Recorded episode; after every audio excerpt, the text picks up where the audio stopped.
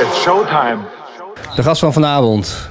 Zo dichtbij en zo ver weg. Hij is eh award-winning bodybuilder. Zette ooit de krachtsportvereniging voor de Groningers eh, studenten op. eh, Northside Barbell. Heeft zijn eigen bedrijf Better Stronger. Heeft, zijn, heeft eh, de coaching werkzaamheden met mij van Nick Venema overgenomen. En we werken samen. Vet leuk. Ruben van Eek. Mag ik een applausje, Ari? Hey Ruben. Nice. Hello guys. Hallo. Ja, wat, wat had je nou achter je? Zei je, je had baksteen mallen? Ja, laten we het maar eh, snel vergeten. Dit zijn eh, mooie oude baksteenmallen inderdaad. Toch nog een beetje geschiedenis-element in mijn kamer natuurlijk. Hè? Ja. Je had natuurlijk een grote poster van Arnold Schwarzenegger verwacht. Maar dat eh, misschien verplaatsen met tijdens de podcast. Hè? Dat kan natuurlijk. Ja, precies.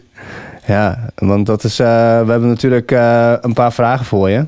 Alright, bring it on. Bring it on. Hoe gaat het met je? Ja, stabiel, goed. Eh, natuurlijk net als jullie de coronatijd. Dus alles gaat even anders dan het normale leventje. Waaronder ook natuurlijk de business, de personal training. En training-wise, eh, de home workouts, die zijn natuurlijk helemaal hot eh, in deze periode. Dus helaas moeten we ons allemaal een beetje aanpassen, maar dat gaat prima. En Ja. jij, Theodor, hebt natuurlijk ook een kijkje gekregen in eh, de home workouts. Dus eh, Ja, man. Poeh. hoe, hoe bevalt jou dat? Eh, Ja, hoe bevalt mij dat? Nou, breek me de bek niet open, joh. ik, heb, ik heb ondertussen al jouw, alle meubels van jouw huis gezien. dus Ja. ik weet precies hoe het staat. Wat vind je het mooist? Nee. Nou, ik... Op het moment dat het geloot gaat worden. Weg is. Hij ziet er heel degelijk uit. Dus, Ja, dat is mooi, want eh, we hebben, er hangt zo'n hele grote poster van eh, The Good, The Bad and The Ugly. Eh, ja, als je heel goed kijkt in de diepte, zeg maar. ja, het, e- enige wat ik zie is een, een man in een te strakke legging. Ja, ja precies. Dan rest, valt alles stil. Dan valt alles stil, zeg maar. Alles valt weg eromheen. Het is gewoon pure kracht. Ja, want ik, even voor de duidelijkheid, ik moet dus jou mijn filmpjes sturen van hoe ik mijn oefeningen uitvoer. Dus eh, vandaar. Dat doe, je, dat doe je echt perfect, heel braaf. Dus Ja, dat ja, ja. voor jou. Ik, ik neem ze allemaal in één dag op en dan stuur Nee, een geintje. Oh. Oh, dus dat, is de trick. Ik dacht al, eh, elke keer dan kleed je snel om natuurlijk. En dan, eh, soms zie ik de H&M-kaartjes nog aan je t-shirt hangen. Dus, ja, precies. Gewoon nog even als soort van influencer sta ik daar zo. Ja, precies. Ja, ja nee, want heb je, heb je nu eh, heel druk met het coachen van mensen? Nou, ik moet zeggen dat ik eerst in het begin natuurlijk een beetje eh, angstig was natuurlijk. Want een groot deel van mijn personal training dat geef ik in de sportschool. En als de sportscholen sluiten, dan ben je ook meteen eh, de speelruimte kwijt natuurlijk waar je cliënten traint. Dus dat was even een, een dingetje waar ik me even aan moest aanpassen. En ik moet zeggen dat het de eerste maand ook wel wat rustiger werd. En eh, mensen hadden ook zoiets van, nou, dit is wel iets wat overwaait. Eén, twee maanden wat minder trainen, dat kan geen kwaad. Maar op den duur eh, zie je toch dat zeker toen eh, naar voren, of de overheid naar voren bracht dat pas 1 september de sportscholen open gingen. Dat iedereen wel zoiets had van oké, ja, ja, dit, dit gaat nog langer duren. Plus ik zit de hele tijd thuis. Ik, eh, ik doe weinig, ik onderneem weinig dingen. Dat juist online coaching wel heel erg is aangetrokken. Dus dat mensen toch ook behoefte hebben om, al is het thuis met weerstandbanden of een kettlebell of een dumbbell, toch enigszins nog eh, ja, een vorm van beweging te doen. En ik als coach ben er natuurlijk om ze een beetje een stok achter de deur te bieden. En eh, net als wat jij zegt, dat je dus mensen verplicht om filmpjes op te sturen. Dat kan voor veel mensen een, een reden zijn om wel hun dingen te doen. Ik bedoel, als je thuis voor jezelf moet doen in dezelfde omgeving waarin je werkt, et cetera, is dat best lastig om je te motiveren. Ja, dus is, vandaar dat online coaching wel een stuk beter is geworden. Ja. ja, het is wel een beetje zo'n zo'n zo'n tweesplitsing, eh, denk ik, nu met die coronacrisis. Het is, eh, aan de ene kant heb je dus eh, de mensen die echt vet fanatiek trainen, zoals ik, zeg maar, elke dag. En die, Die hard, ja, ja, die hard, zeg maar. En, eh, en, en jij natuurlijk. En eh, nou, ieder, iedereen die gewoon echt gewoon keihard aan het trainen is, die heeft gewoon pech gehad, zeg maar. Ja, dat is jammer. Maar, mensen, Ja. maar heel veel mensen die dan thuis komen te zitten, die denken van... hé, hey, maar wacht even, ik ga gewoon trainen. En die komen volgens mij echt wel fitter hun, eh, hun quarantaine uit of lockdown uit. Zo'n gevoel heb ik erbij. Ja, ja, kijk, je kunt altijd spiermassa opbouwen. Of het nou met een weerstandsband is of met een, eh, met een lichte kettlebell. Het gaat gewoon puur om de intensiteit die je aan de oefening meegeeft. Je zult wellicht eh, nou ja, andere, andere dingen moeten uitproberen. Denk aan eh, de reps wat moeilijker maken. Zoals wij ook hebben getraind met bijvoorbeeld afknelbanden. Dat je toch met lichte gewichten toch nog een, enigszins een, een goede intensiteit kunt bewerkstelligen. Pauze reps, uh, slow eccentrics. Je kunt heel veel manieren bedenken om toch een oefeningswaarde te maken. Wat wel zo is, is natuurlijk als je weer naar de sportschool gaat, dat het squatten, het benchen, deadliften wel weer enigszins tijd nodig heeft om op niveau te komen. Maar dat is simpelweg omdat je de efficiëntie even kwijt bent op de oefening zelf. Maar niet omdat je spiermassa omlaag is gegaan? Of ook ja, misschien? Nee, nou wat je kunt doen is dus uh, het onderhouden van je spiermassa. En in sommige gevallen het ook gaan uitbreiden, dus opbouwen. En wanneer je dus na een periode in de gym weer frequent hebt gesquat, gebenched, gedeadlift dan zul je eventueel merken dat je lichaam misschien die nieuwe opgebouwde spiermassa ook functioneel kan gebruiken in een squat, bench, deadlift. Maar je moet niet, uh, je moet niet, er niet vanuit gaan dat je de eerste keer dat je in de sportschool komt, dat je gelijk uh, eh, 20 kilo meer squat. Ja, ja. Uh, ik begin even met, met mijn max. Nee. Ja. Ja, we, hebben, we gaan gelijk al uh, bam de diepte in. maar ja, ik, ik, een klein beetje inderdaad. Ja, mooi. Ik vind het mooi. Ik kan hier ook uren over praten. Maar, uh, en Irie trouwens ook. Dat, uh, dat, die, die, die, traint ook. Wij, wij, zijn nu tegenwoordig hebben we... Aan zijn gezicht te zien vindt hij het fantastisch inderdaad. Nee, nee, ik train zeker wel al. Maar ik train de laatste jaren en echt bijna niet. Dus ik, ik weet wel waar je het over hebben. Maar niet zo intens als niet. Maar aan mijn gezicht kun je nooit aflezen echt nooit aflezen wat ik echt denk. Dat zijn de, dat zijn de meest gevaarlijke mensen, hè, als je niet kunt zien waar ze, waar ze aan denken. Zo is het. Ja, gast is uh, born and raised in de ghetto's van Sao Paulo, weet je. Dan moet je gewoon het pokerface hebben. Rustig aan iedereen hier, hè. Ik had met wat up, joh. ja. Maar is het ook sportspecifiek hoe je traint, of is het... Uh... Sorry? Train je sport specifiek ergens voor of is het puur krachttraining? Uh, ja, ik heb heel lang gewoon krachttraining gedaan. Ik, de, de, ben uh, eh, DJ bij een theatergezelschap en ik werk altijd met, uh, met B-boys. En nou, die, hebben, zijn, die zien er gewoon echt ja, ziek goed uit eigenlijk altijd. Dus ik dacht van...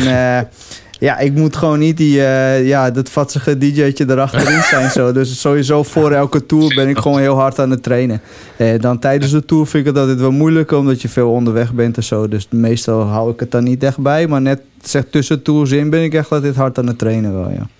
Oké, mm. nou respect. Ja, maar die b-boys die zijn ook echt, dat, wat, dat, dat is ook gewoon acrobaten zijn dat gewoon. Ja, die doen alleen maar, maar alleen maar body, uh, full body workers. Niemand gaat naar de sportschool of zo, weet je. Als, tenminste, als ze willen, of, of, dan gaan ze alleen maar uh, atletiek doen of zo, of zulke dingen. Meer hun flips oefenen of zulke dingen. Dus uh, ja. Ja, nou, zelfs met bodyweight kun je een perfect fysiek opbouwen. Je zal waarschijnlijk niet de hoeveelheid massa hebben als dat je dus, wanneer je met zware compounds traint, maar ja, de conditionering en op een lager lichaamsgewicht, ja, vaak zie je dat bij die mensen wel terug, inderdaad. Absoluut. Dat ze er gewoon strak uitzien, om het maar eventjes uh, ja, zeker. In, de, in een bepaalde term weer te geven. Ja, en dat is gelijk al een mooi bruggetje naar um, dat ik laatst volgens mij op jouw Insta-story uh, foto's van jou vroeger zag. Dat je zo'n jong, als jongetje, was het, dat staat me eens bij. Maar dan was je echt, was bijna niet te, te herkennen. Was je gewoon zo heel, heel klein. Ja, je gezicht misschien was. Of, ah ja, dat, dat is dat Ruben. Ja, mijn gezicht is inderdaad gigantisch. dat, uh... maar, je bent nu echt zo'n Uberbaas geworden, zo groot. Wanneer is dat begonnen? Wanneer is die, die, die fascinatie voor, voor kracht en uh, voor massa begonnen bij jou? Ja, dat is een goede vraag. Ik denk dat je er een klein beetje, een beetje inrolt. Um, ik zit me even te, te, bedenken. Ik had vroeger altijd wel een fascinatie voor een, uh, een gespierd fysiek. Als je natuurlijk uh, tekenfilmseries als series als een Dragon Ball Z of uh, iemand als of de Stallone films of een Arnold Schwarzenegger. Come on, don't bullshit me. Nee, dus ja, dat, dat fascineerde me altijd wel. En ja, ik denk dat ik simpelweg gewoon een keer op mijn... ik was 16 jaar ik ben een keer met een vriend meegegaan naar de sportschool. En toen zijn we gewoon een, een, alle machines bij langs gegaan. En de volgende dag had ik gigantisch veel spierpijn. Dus uh, toen ging bij mij de knop op van... Uh, nou, als ik dit elke dag ga doen, dan, uh, dan word ik een fucking monster. dus en toen had ik zoiets van, nou, dat, dat wil ik. En ja, ik weet niet per se waar die passie nou van... Ik vond het gewoon ontzettend leuk. Het was echt iets wat ik leuk vond. En toen ben ik, uh, sinds dat moment ben ik eigenlijk gewoon uh, vijf, zes keer naar de sportschool gegaan. En in het begin train je natuurlijk niet effectief of niet met een bepaald programma, maar het was wel uh, gewoon het bezig zijn met ijzer, het, uh, het voelen van de pomp, yeah. jezelf zien ontwikkelen. Ja, dat was heel verslavend. Dus zo is het eigenlijk begonnen. Je voelt je ook heel nuttig na een training. Dat is het ook wel altijd zo'n gevoel. Ja, vooral heel moe. maar ook inderdaad, nee, het, geeft een ontzettend voldaan gevoel. En het is ook heel, heel tastbaar natuurlijk. Als jij, eh, nou, dat zul je met je eigen training wel merken. Als je nou, bijvoorbeeld na twee, drie weken ineens 10 kilo meer squat. dan heb je gewoon simpelweg het gevoel en ook de data om te laten zien dat je sterker bent geworden. En dat is iets wat, ehm, ja, wat ik bij, bij veel sporten ook wel een beetje miste. Ik, dat, het gevoel dat, dat je stilstaat, weet je wel. En bij ehm, bodybuilding, powerlifting of de krachtsport in het algemeen had ik echt het gevoel van, nou, dit is iets. Uh, ik heb alles zelf in de hand, alle factoren, hoe, hoe ik eet, hoe ik train, hoe ik slaap. En ik zag echt mijn lichaam veranderen. Dus ik, ik vond het ontzettend mooi. En ik vond het, uh, ja, uh, het is lastig om, het, om, om te zeggen waar die passie per se vandaan kwam. Maar ik denk gewoon dat ik erin ben gerold. En dat ik het dus door middel van het uitvoeren van oefeningen, uh, de sport beleven, dat ik het ontzettend leuk begon te, vonden, begon te vinden. Ja, want, want uh, op een gegeven moment, oké, okay, dan ben je bezig, lijkt me. Je bent 16 en dan denk je van, nou, het, het is nog pre-internet of misschien nog wel net begin internetperiode. Maar ja, je kan niet even... Ja, YouTube... twee, twee, jaar geleden, Theodor. Dat... Oh, ja, so, oh shit, man. ik wist niet dat jij uh, net, net volwassen was. ja, What the fuck, joh. Was die gast 18 was geweest. Dat was zo sick. maar... Um... Mentaal 18. Ja. Nee. ja, ja, ik ben ook al uh, 11 jaar 25. maar... Um, hoe, uh, hoe, hoe, ging je, um, uh, je te werken? Op een gegeven moment denk je van... oké, okay, ik moet misschien wel wat meer structuur hebben. Hoe doen die pros dat? Uh, hoe, hoe, hoe, ga je dan ja. te werk? Ja, dat is een goede vraag. Eigenlijk, ik denk wat, nou, zoals je net al weergaf, is in die periode was er gewoon heel weinig social media. Dus geen Instagram, weinig YouTube. ja, gewoon weinig informatie voorhanden om om voor jezelf een idee te krijgen wat er nou precies voor nodig was om sterker en groter te worden. Dus wat je dan doet is simpelweg naar de grootste gast in de gym gaan. En uh, daarmee gaan communiceren en uh, vragen of hij een schema voor je wil maken. Dus dat is eigenlijk wat ik de eerste twee jaar heb gedaan. Gewoon uh, de grootste gast uitzoeken. Daar enigszins een beetje mee bonden. En ja, op zijn schema's trainen.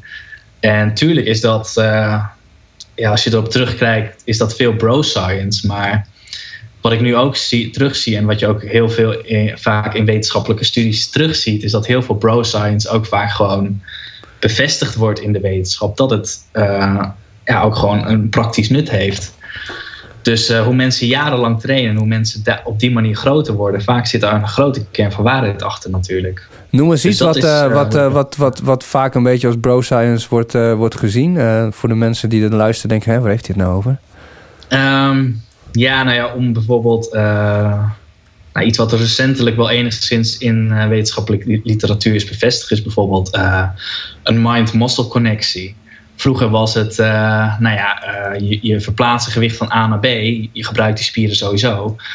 Maar het is wel degelijk bewezen dat wanneer je denkt aan een spier, als je die aan het trainen bent, dat die spiergroep ook daadwerkelijk beter gaat groeien. En dat je ook een betere focus hebt op die spier.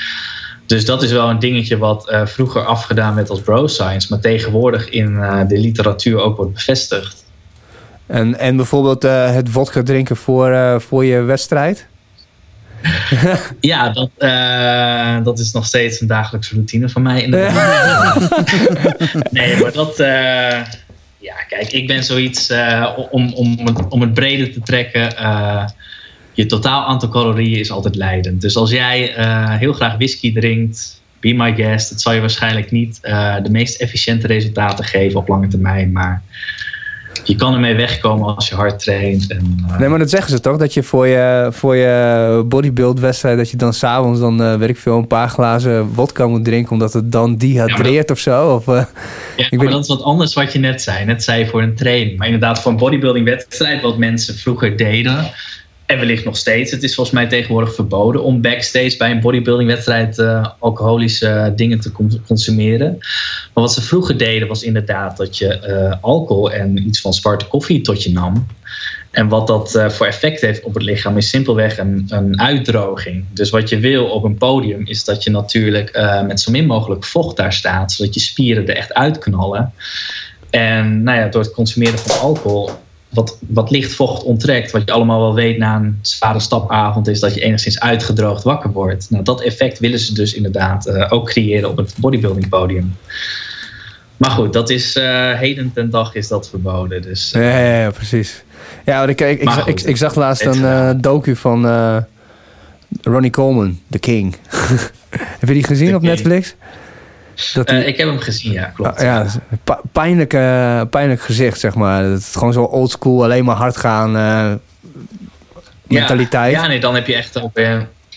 Ja, in mijn ogen de, de, de allergrootste en allerbeste bodybuilder aller tijden, Ronnie Coleman. Ik denk dat zijn fysiek nog steeds ongeëvenaard is, vandaag de dag. Maar goed, dat zijn inderdaad... ja, nou ja, als je nu in de film dan ziet wat, wat voor tol het heeft geëist... dat hij kruipend letterlijk door zijn huis heen moet... en eh, weer moet leren lopen, omdat hij eh, door het zware squatten... eh, volgens mij zijn er al eh, zijn beide heupen al vervangen... en weet ik veel wat Ja. er nog meer allemaal aan de hand is. Maar goed, aan de andere kant... hij zegt zelf dat het hem waard was. En, ja, en om op zo'n level te komen... moet je inderdaad... opofferingen, opofferingen doen. En dat heeft hij gedaan. Ja, wat zegt hij? Volgens mij ze vragen hem ook zoiets van... ja, eh, wat, eh, waar heb je spijt van? En dan zegt hij zo van... Ja, dat ik die... Ik weet niet meer welke 300 Ja, pound... Zo, was, er was een bepaald gewicht inderdaad wat hij aan het squatten was. En eh, Dat hij die niet op die dag had hij bij één of twee reps gelaten volgens mij. En hij, stiekem was hij altijd nieuwsgierig wat er echt in had gezeten. ja, precies. Ja, dat is echt zo... Dat, eh eh, ja, bizar. Sikke Ja. baas. ja, maar ja, goed. Ja, het is fenomenaal. Zowel powerlifting als bodybuilding, de gewichten. Ik kan het altijd waarderen als bodybuilders ook gewoon sterk zijn. Dus een Ronnie Coleman die eh, volgens mij 800 pounds voor eh, twee reps deadlift, wat neerkomt op eh, 365 kilo. Ja, dat is iets wat je niet veel bodybuilders ziet doen. Nee, nee. Nou, jij, is, jij bijna. Als je dat kan combineren. Wat zeg je? Jij bijna. Ja. ik, nee, mijn allerbeste deadlift is eh 322,5. Maar dat, eh, ik, ik vermoed dat er in sommige periodes wel iets meer in heeft gezeten. Maar eh, ja, net als een Ronnie Coleman vind ik het prachtig om ook gewoon ontzettend sterk te zijn en eh, een goed fysiek te hebben. Want, daar, want waar, waar begint het dan mee, zeg maar? Oké, je gaat naar de gym, je gaat, je gaat dan al die apparaten bij langs. Wat komt er Ja. als eerste? Komt dan de smaak van ik wil sterker worden eerst? Dat je denkt van ah, ik moet sterker worden? Of komt meer zo van hé, hey, maar nee, ik wil eigenlijk gespierder worden? Wat, wat, wat, wat, wat is bij jou jouw trigger geweest, zeg maar? bedrijf. Ehm, ik denk allereerst toch wel eh, het fysiek. Want ik, was, ik begon echt als een ontzettend mager jongetje van, eh, ik was denk ik 55 kilo of nog niet eens. Ik weet nog dat je een intakeformulier had bij de sportschool en dat ik 55 kilo eh, invulde, maar dat ik eh, heel goed wist dat ik dat niet was.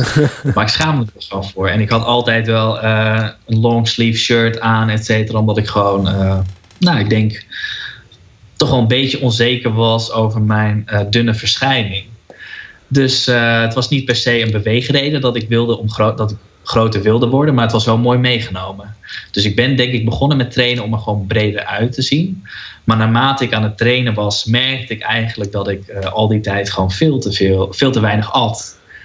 Maar de potentie er wel was, want ik groeide wel ontzettend snel in de sportschool. En de reden dat ik met powerlifting eerst in zee ben gegaan, was simpelweg omdat ik eh, veel sterker werd dan, dan mijn vriendjes destijds. Dus op een gegeven moment had ik zoiets van, nou oké, misschien moet ik wat wedstrijden gaan doen. En ik kwam ook met jongens in contact die eh powerlifting wedstrijden deden. Dus dan rol je daar een beetje in. En in het begin moest ik echt helemaal niets van bodybuilding weten.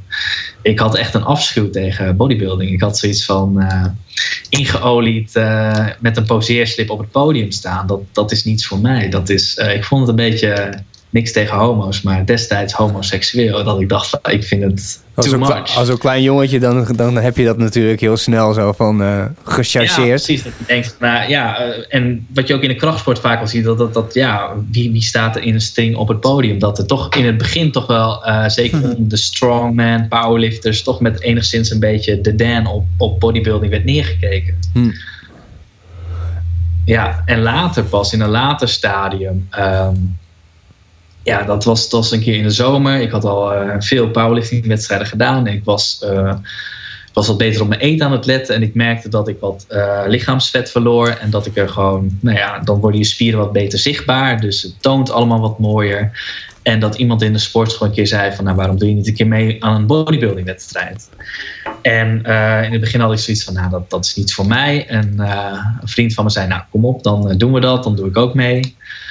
En uh, toen ben ik zo'n prep gestart. En uh, toen ging ik pas respect krijgen voor de bodybuilders. wat, uh, wat er wel niet moet gebeuren, ook nou ja, voedingsgewijs. Ik bedoel, powerlifting, vaak is het toch eten totdat je niet meer eet alles wat los en vast zit. En zo groot en zo sterk mogelijk. Maar bij bodybuilding moet je natuurlijk op een zo min mogelijk of zo laag mogelijk vetpercentage staan. Dus uh, je krijgt te maken met restricties. Je moet uh, een plan gaan bedenken waarbij je calorieën systematisch omlaag brengt. En waardoor je uiteindelijk dus, nou ja, tussen een 4 5 procent body fat op een podium staat. En mijn eerste wedstrijd heb ik toen mijn klasse gewonnen en alles gewonnen de overall. En dat was eigenlijk het begin dat ik dacht van nou, ik ben wel goed in dit spelletje, laat ik hiermee doorgaan. Oké, want je zit ook echt in een, in, als, je ziet het ook echt als een spel, zeg maar. Dat is uh, in de zin van um, het spel in ik weet mezelf helemaal te vormen of ook met de poses en ja, nou, er komt bij bodybuilding gewoon. Uh, het is heel allround. Uh, je hebt natuurlijk het aspect trainen, waar waar powerlifters ontzettend efficiënt mee bezig zijn met programmering, structuur. Dat mis ik bij heel veel bodybuilders. Uh, maar wat je bij bodybuilding nog meer hebt, is dus dat je ook heel erg goed op je voeding moet letten. En bij powerlifting uh, kun je dat toch wel iets makkelijker loslaten. Natuurlijk heb je wat te maken met gewichtsklassen, waarbij je soms een, een lichte kut uh, fase ingaat. Kutten wil zeggen dus gewicht droppen. Maar het is niet zo extreem als bij bodybuilding, waarbij je dus heel erg goed moet opletten wat je eet en de hoeveelheid die je eet. Want anders kom je niet op, op zo'n laag vetpercentage. En daarnaast inderdaad, wat je zegt, het element poseren. Dat is iets wat, wat ik ook onderschat had. Want je kunt een heel mooi fysiek hebben, maar als jij niet kan poseren, dan komt het niet tot uiting. Dus wat met een iets minder fysiek, maar met met goede posing skills kom je vaak verder dan als je een ontzettend goed fysiek hebt, maar je weet niet hoe je dat moet presenteren op een podium. Ja, dus al die facetten samen, dat maakt bodybuilding zo compleet. En daar heb ik ook wel een beetje mijn, mijn liefde voor bodybuilding in gevonden. Wanneer was dat? Hoe oud was je toen?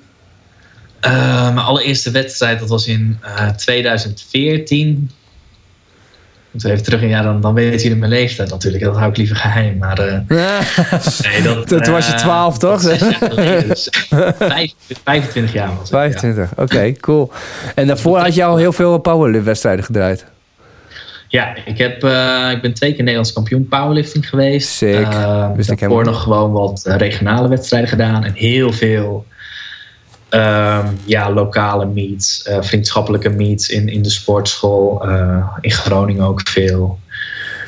Dus ja. Nou, it dus makes sense. Now it makes sense waarom je Northside Barbell hebt opgericht ook, denk ik. Ja, ja. ja dat is een ander puntje natuurlijk waar we over kunnen gaan praten. Ja, ja nee, maar, ik wil, maar ik wil wel verder. Nee, ik was wel gewoon verder benieuwd voordat we het daarover gaan hebben over hoe je van, van uh, uh, dat, dat powerliften, dat is natuurlijk best wel verslavend ook. merk ik zelf ook wel. Dat je dan de hele tijd denkt van, ah, ik kan, kan, nog, kan nog net wel meer. Oké, ik moet nog net even beter uitrusten. En denk dat dit er nog wel in zit. Um, ja. Hoe, uh, is het, is het, was het, of is het heel makkelijk om, om heel veel wedstrijden te doen? Is er, is er, zijn er, zijn er verenigingen voor? Of hoe, hoe, moet ik, hoe moet ik me dat voorstellen als iemand dit nou luistert en, of kijkt en denkt van... oh ja, dat klinkt wel goed. Waar kan ik me aanmelden, zeg maar? Wat, hoe, ga, hoe ben jij begonnen? Ja, nou, destijds toen ik begonnen ben, was, was het hele powerlifting spel heel anders dan nu. Uh, wat je nu ziet is, uh, je hebt allereerst een onderscheid in raw powerlifting. Dat wil zeggen uh, dat je dus gewoon lift in je singlet zonder gebruik te maken van een, een een pak waarmee je meer kunt liften. Dat heet equipped lifting. En in mijn, mijn tijd was raw powerlifting eigenlijk heel klein. Dus je had twee verenigingen, de NPB, Nederlandse Powerliftingbond, wat nu de grootste vereniging is. En je had Powerlifting Holland, wat nu tegenwoordig, nou ja, het, het, bestaat nog wel, maar het is heel kleinschalig qua qua leden. En in die periode was juist Powerlifting Holland wat meer vooruitstrevend. Dus toen heb ik daar mijn wedstrijden gedaan. En dat was ook enigszins omdat het daar heel laagdrempelig was. Je kon gewoon simpelweg in je, in je korte broek en in je t-shirt kon je gaan liften. Je hoefde geen pakje aan, je hoefde niks aan. En ja, ik en wat vrienden waren eigenlijk de enigen die daar uh, zonder equipment aan het liften waren. en om terug te komen op jouw vraag, is dus dat uh, de Nederlandse Powerliftingbond vandaag de dag de grootste is. En wat je kan doen, is simpelweg ze opzoeken op Google. Je kan je inschrijven, je kan lid worden. Je kan inderdaad lid worden bij een, bij een vereniging, zoals Noordzijde Barbel of een andere vereniging waar je voor, voor uit wil komen. Of je kan gewoon algemeen lid worden en deelnemen aan wedstrijden. En wat je dan doet, is dat je jaarlijks een contributie betaalt. En uh, ja, je begint dus gewoon bij een beginnersmeet. Er zijn bepaalde wedstrijden waar je geen uh, entree-vereisten uh, voor nodig hebt. En dan kun je inderdaad stappen maken als je beter wordt. En dan kun je denken aan eventueel op langere termijn meedoen aan een Nederlands kampioenschap. Ah ja, vet. Hoe was dat voor jou om dat, om dat te doen, Nederlands kampioenschappen? Nou ja, zoals ik al zei, in mijn periode was het heel, heel laagdrempelig. Niet dat, dat, uh, dat mijn krachtlevels uh, heel laag waren, maar uh, ik stond daar soms wel met nog, nog drie mensen. Dus het, was, het viel op zich wel mee. Het was, de sport was sowieso heel klein. ik kan me nog herinneren, voorheen toen ik bij de ACLO trainde, dat er stond één squat track. Maar ik was de enige die aan het squatten was. het, was gewoon, het was niet zo groot. En hetzelfde als wat je nu ziet, een uh, totale opleving bij powerlifting onder de vrouwen. Ja, ja, ja. In die periode was uh, geen enkele vrouw die uh, krachtsport beoefende. Wellicht een aantal, maar het was, was zo kleinschalig. Dat is echt niet te vergelijken met wat, wat we nu zien in de sportscholen. Ja. Dus uh, zowel de sport, powerlifting als uh, mensen die het recreatief uh, beoefenen, dat was zo minimaal aanwezig dat dat gewoon niet te vergelijken is. Maar alsnog was het natuurlijk super vet om te kunnen zeggen dat je Nederlands kampioen bent in iets. Ja. Dus, ja. ja. Ah, sowieso man. Als ik, als ik kijk naar, naar de twee wedstrijden die ik, die ik gedraaid heb, ik zit gewoon, omdat het, het, het begint met de laagste gewichten natuurlijk en dan gaat het omhoog. En ik zit altijd in de eerste groep tussen de vrouwen, zeg maar. Die zijn gewoon vrouwen die dan evenveel of misschien wel net iets meer tillen dan ik. Dat is echt, dat is echt super sick. Dat, uh, en jij, Ja, tra maar- jij traint echt een, eh, een, een beest gewoon uit... Waar, waar woont ze? Utrecht? Nou, die... die, die, die, Oh, eh, ik, ik heb, nee, Eindhoven. Je bedoelt, eh, waarschijnlijk doe je op Esme Dijers. ja, precies. Ja, zij. Ja. Nee, dat zijn echt inderdaad. eh, maar goed, ook in Groningen. Ik bedoel, eh, we kennen allebei een Iris Scholte bijvoorbeeld. Ja, dat zijn, zeker. Ja. Dat zijn echt, eh, ja, dat, dat, dat menig man moet heel hard werken om dezelfde gewichten te verplaatsen. Dus, maar vrouwen hebben, hebben in, in, ja, in theorie ook gewoon bijna evenveel progressie of eh, potentie om net zo, om sterk, eh, sterk te worden als een man. Het is, eh, het is gewoon puur ja, de, de trainingsduur die ze erin stoppen. En dat zie je dus ook terug in het powerlifting. Dat heel veel vrouwen, zeker relatief gezien, gewoon ontzettend sterk zijn.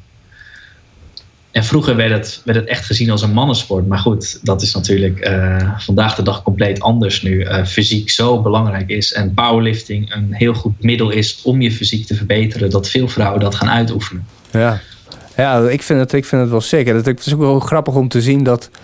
ehm, nou, voor mijn gevoel vroeger... Het, het veel meer was van ja, powerliften, dat is, dat, dat, dat, dat is gewoon van een bepaalde klasse mensen doen dat, zeg maar. Dus gewoon van, eh, dat doe je niet als hoog, hoogopgeleide, dan doe je er meer een waterpolo of weet ik veel, eh, gewoon rugby. Inderdaad. Ja, ja, ja. Ja, en, eh, en nu als ik, als ik kijk naar, naar powerliften, dat is gewoon de studenten. Ze zijn, ze zijn echt super goed bezig, zeg maar. Die zitten heel Ja. hoog. Ja, ik denk vooral wat, wat de sport zo populair maakt, is ook de flexibiliteit die het met zich meebrengt. Ik bedoel, je bent vaak bij, bij, eh, bij groepsporten gebonden aan tijden. En powerlifting plan je natuurlijk in je eigen tijd in. Dus eh, wanneer het jou beter uitkomt om in de ochtend te trainen of in de middag of in de avond, daar ben je compleet vrij in. En een ander aspect is natuurlijk wat we hiervoor al besproken, is eh, nou, dat het dus gewoon heel tastbaar is. Je, je ziet heel makkelijk progressie. En wanneer mensen progressie zien, dan gaan ze het leuk vinden, in wat voor sport dan ook.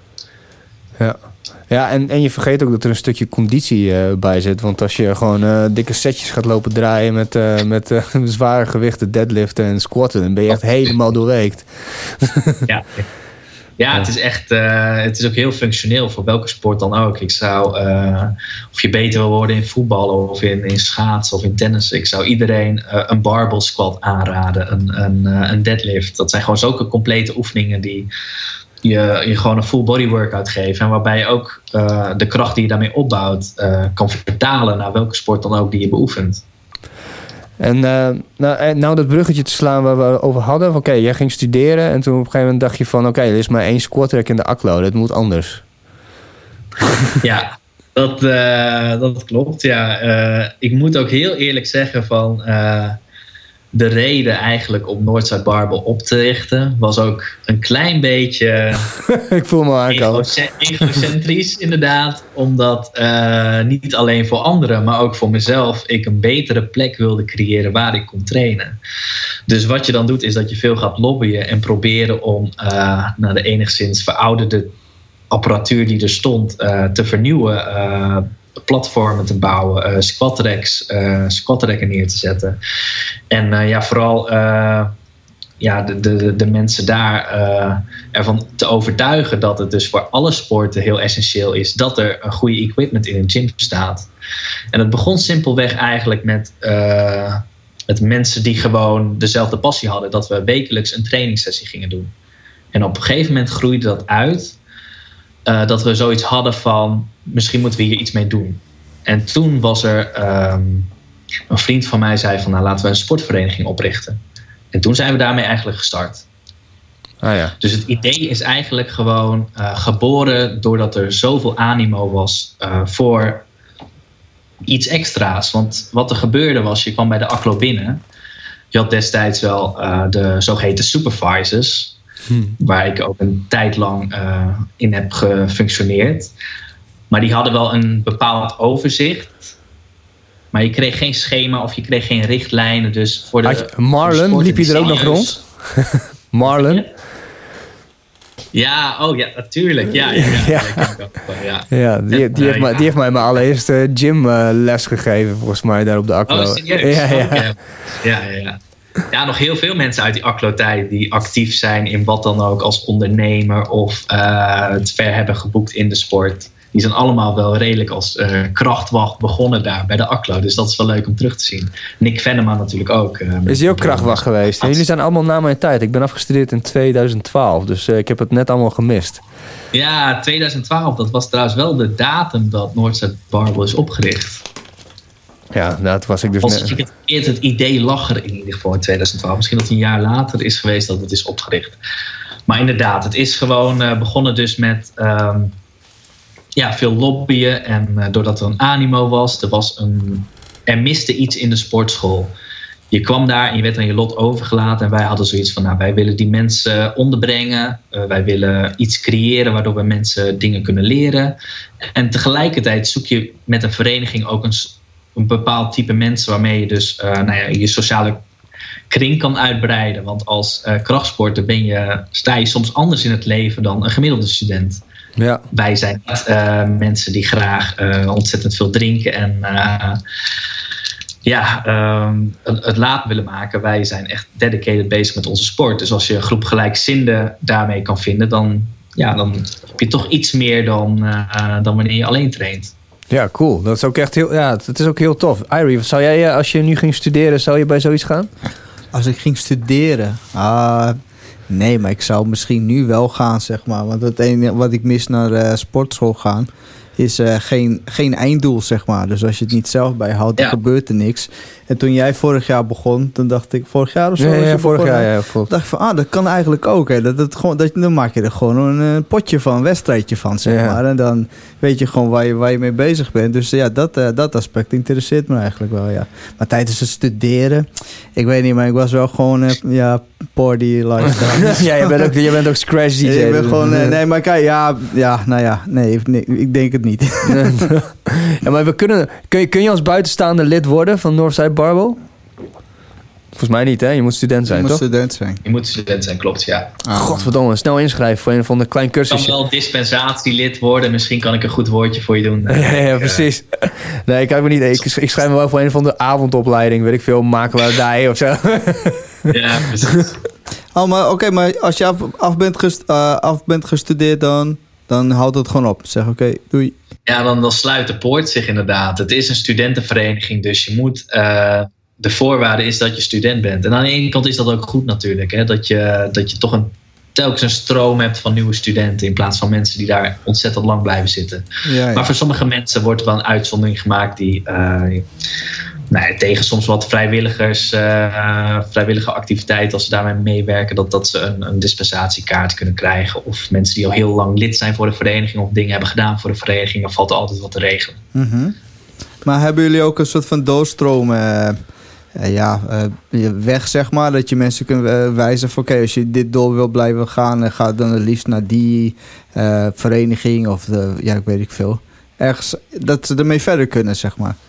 Ja, nou, in principe is het natuurlijk wel als jij bij Noord-Zuid Barbel lid bent geweest, dan heb je de fijne kneepjes van, van het powerliften heb je wel meegekregen. Dus het enige wat je dan nodig hebt is simpelweg een goede gym. En bij Noord-Zuid Barbel heb je natuurlijk wel het materiaal wat je als powerlifter heel graag hebt. Dus denk aan Eleiko-stangen, goede, goede plates, uh, goede equipment, glute ham race, alles, noem maar op, het staat er. En in de reguliere sportschool is dat soms hard uh, om te vinden. Hmm. Nu moet ik zeggen dat er wel in, in Groningen, nou, er, er is niet echt een, een hele goede kracht voor gym. Maar iets als een big gym, et cetera, dat zijn op zich wel sportscholen waar je redelijk goed uh, uit de voeten kunt komen. En verder zou ik inderdaad adviseren van, nou, heb je, wil je het helemaal uit handen geven, dus de coaching, dan kun je bijvoorbeeld net als Theodor een coach nemen die, jou, uh, die voor jou dingen programmeert en uh, ja. Better Stronger schijnt echt super goed te zijn. Better Strong, ja, dat, dat, the place to be. Dat is echt... Dan word je en beter en sterker. ja. Ja, je moet oppassen dat je, dat je shirtjes niet te klein worden, Theodor. Ik, uh... Ja, ja, dus, uh, je ziet het, hè. ah, dat was trouwens wel grappig, hier. Ik stuurde dus Ruben... Uh, ik dacht van, ja, misschien moet ik eens een keertje even, even een tussenstand van mijn fysiek sturen. Dus stuurde ik hem wat foto's. Het eerste wat hij zegt is van... Misschien moeten we volgende keer even wat op de poses gaan oefenen. Want oh, snap. Ja, ja. ja. Er, zijn, er zijn kleine verbeterpunten, Theodor. Ik denk het al heel goed. Maar laten we toch maar even dat is, dat, is een, dat is een teken van een goede coach, hè, dat ze eerlijk zijn. Tuurlijk.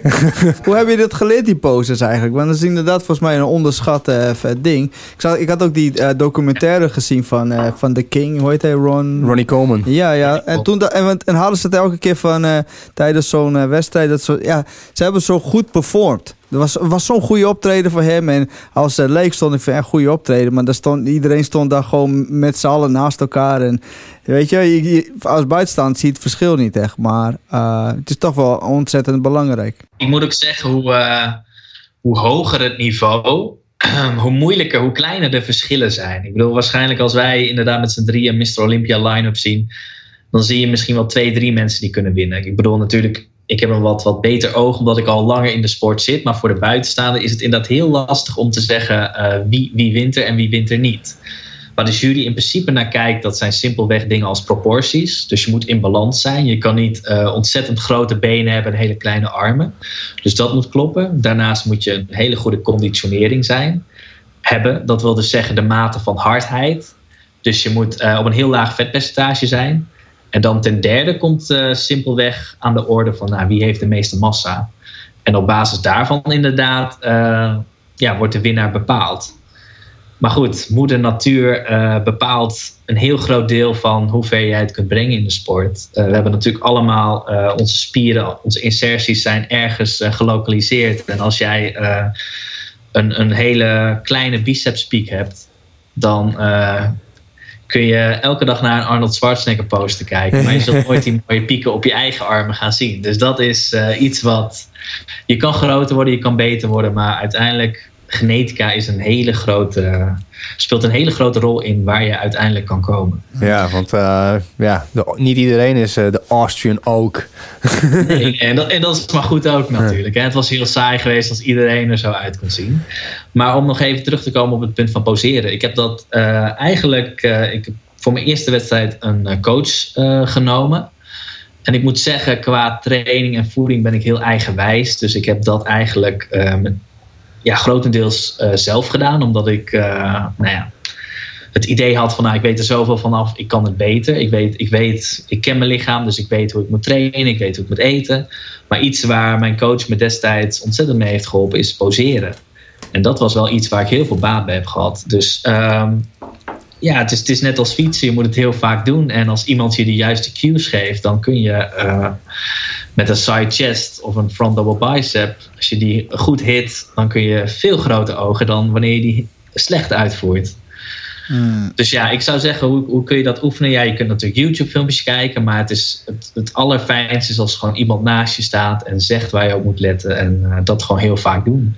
Ja, je ziet ook het begin van Pumping Iron. Dan zie je uh, Arnie met, uh, hoe heet die, die kleine? Frank Colombo. Ja, precies. Frankie Colombo. Zitten ze, zitten ze een beetje bij zo'n balletschool. Zo van uh, up and down. Ja, het is inderdaad, dat, wordt, dat vind ik wel een aspect van het hedendaagse bodybuilding. Dat dus de manier waarop ze poseren soms heel statisch is en dat daar heel weinig aandacht aan wordt besteed. De, de focus heeft zich meer verlegd op het alsmaar groter worden. En dat komt bodybuilding niet altijd uh, ten positieve uit. Dat is ook een van de redenen waarom ze tegenwoordig iets als classic fysiek in het leven hebben geroepen.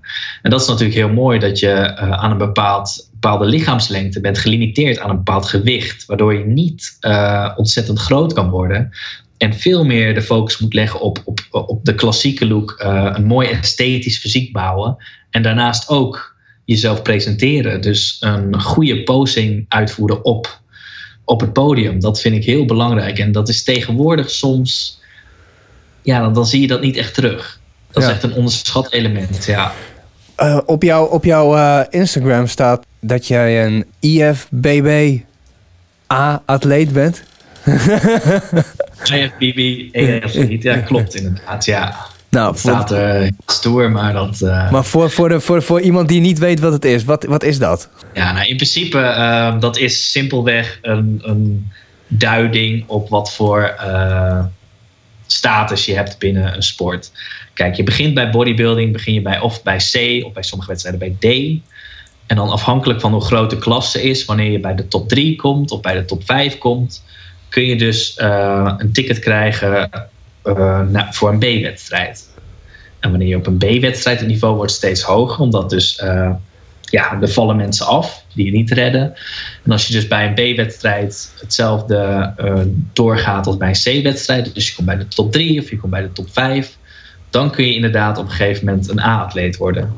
En wanneer jij een A-wedstrijd wint, dan kun je dus internationaal gaan. Dan kun je meedoen aan een wereldkampioenschap, een Europees kampioenschap. En dat is eigenlijk hoe bodybuilding werkt. En, en jij, bent een, een, jij, bent, jij zit in die topklasse, zeg maar, op wereldniveau? Nee, dat, dat, uh, het is nog steeds amateurniveau. Oké. Ja. Dus okay. in principe op nationaal amateurniveau uh, doe ik mee met uh, bijvoorbeeld Nederlandse kampioenschappen, de A-wedstrijden. En inderdaad, ik heb af en toe uh, wel een uh, internationale wedstrijd gedaan. Maar wanneer je een internationale wedstrijd wint, dan zou je inderdaad een uh, pro-card kunnen krijgen. En dat wil zeggen dat je de status professioneel bodybuilder hebt.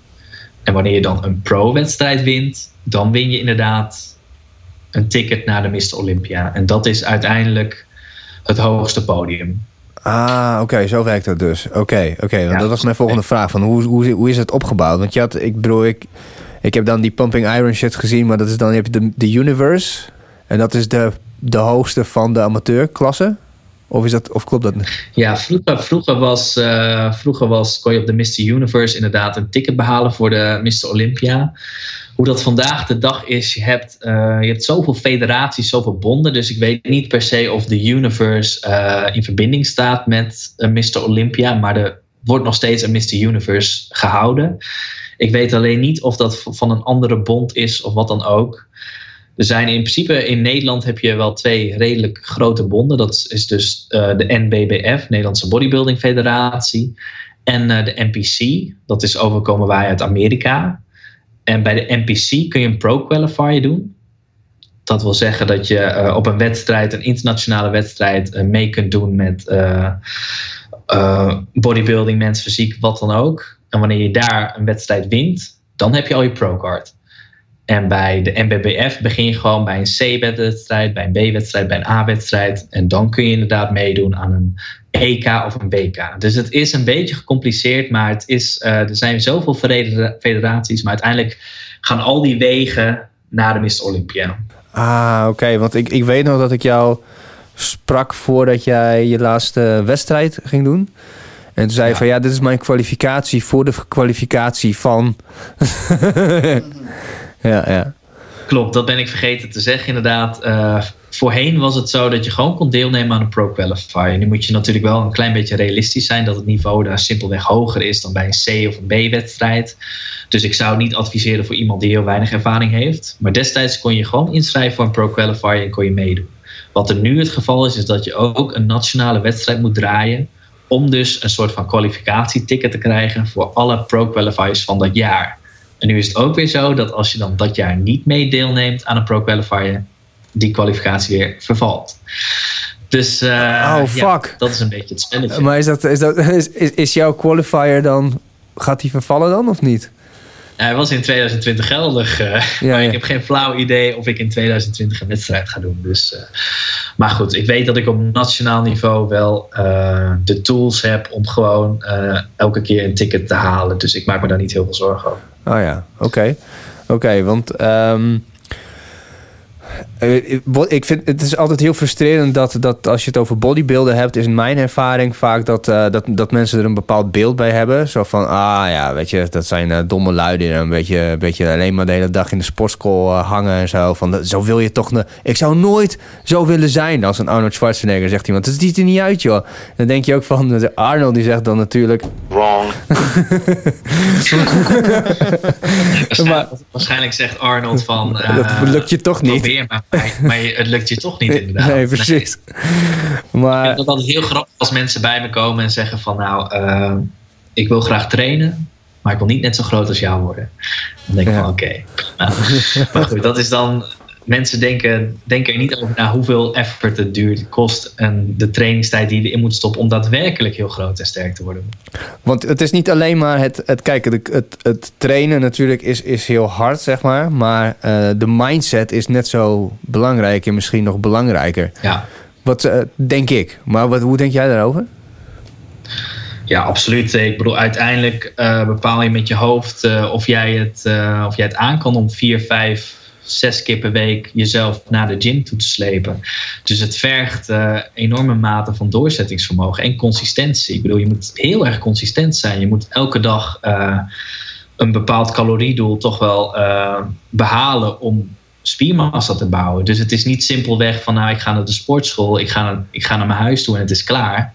Nee, dan wacht de volgende maaltijd. Want in principe is trainen gewoon een katabol. Je breekt spiervezels af en uiteindelijk het proces eh, supercompensatie vindt plaats als je dus voldoende rust en voldoende eet.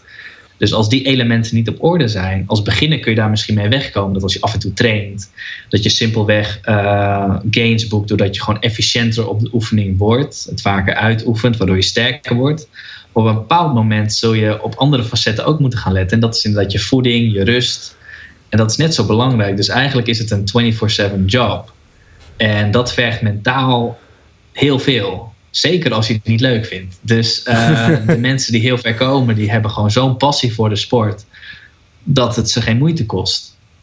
Tuurlijk heb je momenten dat je, dat je een week hebt dat je geen zin hebt om te trainen. En dat onderscheidt eh, de mensen die er komen en de mensen die er niet komen. Want dan is dat is juist het moment dat je wel moet gaan trainen. Ja, precies. Dus gewoon bij twijfel, bij twijfel, gym.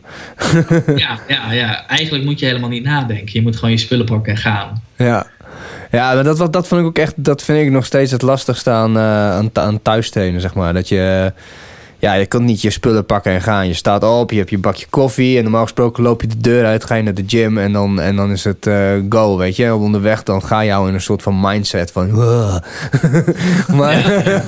echt inderdaad de Goku Super Saiyan, weet je. Maar dan, eh, maar thuis en dan weet je, zo, zit je een beetje met van die banden en dan moet je echt tot faal. En tot faal gaan is toch wel echt gewoon psychisch super moeilijk, vind ik. wanneer, wanneer faal je dan, zeg maar? Wanneer kun je nog... Ja, nee, dat is heel lastig. En inderdaad, als jij, eh, weet ik veel wat, eh 200 kilo aan het squatten bent, op een gegeven moment dan weet je wanneer je nog maar één rep kan of nog maar twee reps. Maar als jij eh, een chair squat doet met een eh 20 kilo kettlebell in je handen, ja, als je even je, je mind ertoe zet, kan je misschien wel 100 reps maken, weet je wel. Dus het is inderdaad, de lijn is veel lastiger, omdat de load gewoon vele malen lager is. Dus ja, het, het, het, wordt, het wordt lastig. En ik kan als coach wel zeggen van nou, ik heb dat niet, maar ik heb dat ook. ik vind het ook ontzettend lastig om me soms te motiveren voor home workouts. Bij mij is het of alles of niets. En voor mij voelen home workouts uh, soms, zeker in het begin, als half werk. Ja. Later ging ik het steeds meer waarderen. Maar ik vond het in, in het begin ontzettend lastig. Waardoor ik ook zoiets had van, nou weet je, ik neem wel even een soort van lichte break. Ik doe af en toe mijn push-ups, mijn, uh, mijn pull-ups en uh, netjes mijn curls. maar uh, ik, ik, zit, ik zit de coronaperiode wel even uit totdat de gyms weer open gaan. Ja, maar goed, we allemaal weten dat dat niet zomaar overgaat. Zul je toch je moeten aanpassen en zul je die home workouts toch meer moeten gaan waarderen. Ik zit nu in zo'n in zo'n um appgroep met uh, drie broers en ik. En dat heet uh, Swole is the Goal. we zitten al... Ja, al ja, precies. En volgens mij is dat ook... Uh, was dat het plaatje, zeg maar. Is, Swole is the Goal. nee, wat was het? Ja, ik moet het opzoeken. Maar het is... the gain, gain is the game of zo. Nou, zoiets. Maakt niet uit. Maar um, er wordt er af en toe dan iets in gepost van een van die gasten die had dan een max gehaald van 65 keer opdrukken. En dan zegt uh, die andere, de oudste broer, zegt: Ah, die ga ik echt sowieso bieten. Dus ik denk al gelijk in mijn achterhoofd: Fuck jou, jongen. Ik ga gewoon gelijk voor de 75. En ik ben gewoon iedere, iedere dag gewoon niks zeggen en dan gewoon alleen maar een filmpje posten. Ja. maar ja, het viel me dus wel vies tegen. Ik kwam echt uiteindelijk met moeite op 40. Ik dacht: van, oh, god, nou ja, als je, dan moet je gewoon iedere dag. En dan een. Uh... Op een gegeven moment, als je, als je het over zulke herhalingen hebt, dan, dan is vooral spierconditie natuurlijk wat op de loer ligt. Ik bedoel, je kan net zo sterk zijn, uh, maar als ik meer dan 30, 40 push-ups heb, dan op een gegeven moment zit er zoveel bloed in mijn armen dat ik ook niet meer omhoog kom. Uh, dus dat is inderdaad een skill die je heel lang moet oefenen, wil je, dat, uh, wil je in die getallen kunnen komen. Want je hebt van die uh, schema's, dat heb ik vroeger ook tijdens mijn uh, studietijd gedaan, dat je 100 push-ups kan doen. Maar dat was zo'n sick schema dat je begon eerst een beetje nou, haalbaar allemaal. En op een gegeven moment in week 5 of in week 6, en dat was in 10 weken, in week 5 of 6, dan kwam je, dan moest je echt setje van 50 push-ups, 2 minuten wachten, 30 push-ups, 2 minuten wachten, dan weer 50. Hij kon dat echt niet aan, joh. Dat is echt helemaal kapot. Ja, dat, ja, ik weet ook niet of dat schema nog enigszins uh, rekening hield met uh, wat voor niveau je zelf had. Maar ja, ja drie niveaus. Greps dat, dat is natuurlijk al insane voor iedereen om 50 push-ups te kunnen. Dat is best wel pittig. Ja, ja wat je ook zei, dat de, de pump is insane. ja. Nou, uiteindelijk is dat de goal, toch? Ja, Swole is de goal. Swole is de dus, goal. Uh, Ik ga je, size is the prize, dat was het. Swole is the goal, size is the prize. Ja, ja. ja. ja, zeker. Maar wat is uh, voor jou de meest challenging uh, periode als je naar een wedstrijd toewerkt voor bodybuilden? Um, de, ik denk dat er twee zijn. Ik denk dat dat er een moment komt dat je de, de knop moet omzetten van. Uh, we hebben allemaal dat je, dat je je klaarmaakt voor een wedstrijd, maar er is altijd een punt van: oké, ik ben 16 weken uit, klaar. Weet je wel, ik ga nu mijn maaltijden preppen, ik ga nu alles doen zoals het moet.